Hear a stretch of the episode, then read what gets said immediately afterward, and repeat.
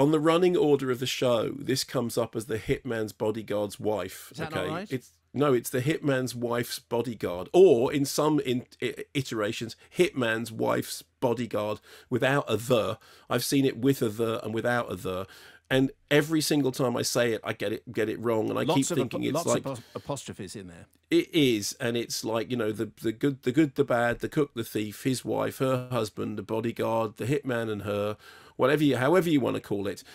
This is a sequel that nobody really asked for to um to the hitman's bodyguard, hence the hitman's wife's bodyguard. Um, so uh, Ryan Reynolds and Samuel L. Jackson in the original film.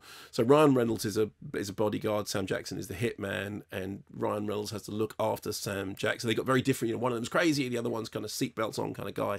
They sort of hated each other, and then over the course of the movie, they kind of learn to get along. Now, for the plot's sake, they have to hate each other again. Begins with uh, Ryan Reynolds, Michael Bryce in therapy because something you know because he's lost his license because he lost a client, and now his therapist tells him that he has to give up bodyguarding and guns.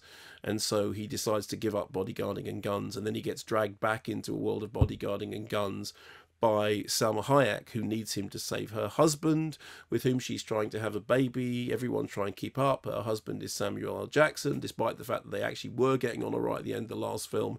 Now they're not. Here's a clip. What is he doing here? I believe it's pronounced. Thank you. For what?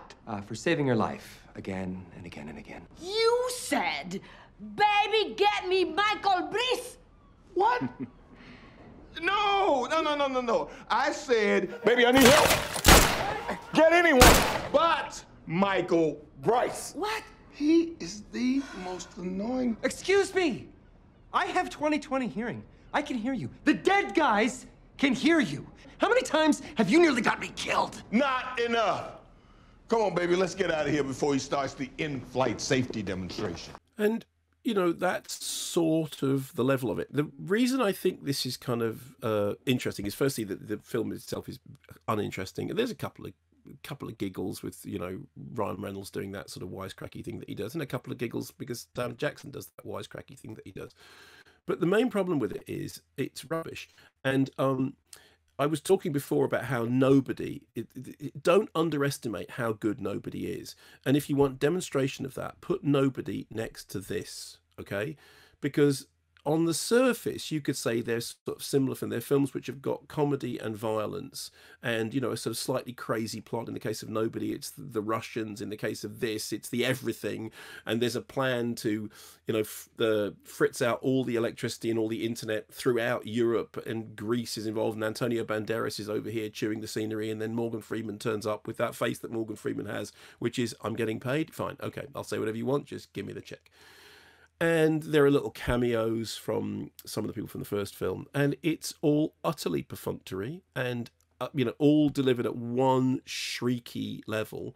That's not to say that there aren't moments at that shrieky level raises a couple of giggles but it does nothing else. And when you look at the, you look at the sort of the expanse of you know money and scenery and talent on screen you just think this is really not delivering at all. And then you put it next to nobody which is just got everything going for it. Every line lands, every punch thumps, every you know, the, one of the things about Nobody that is so good is that yeah, it's got insane levels of shootouts and everything, but when you get those punchy, crunch up fight sequences, you can feel the kneecaps and you can feel the elbows and you can feel the.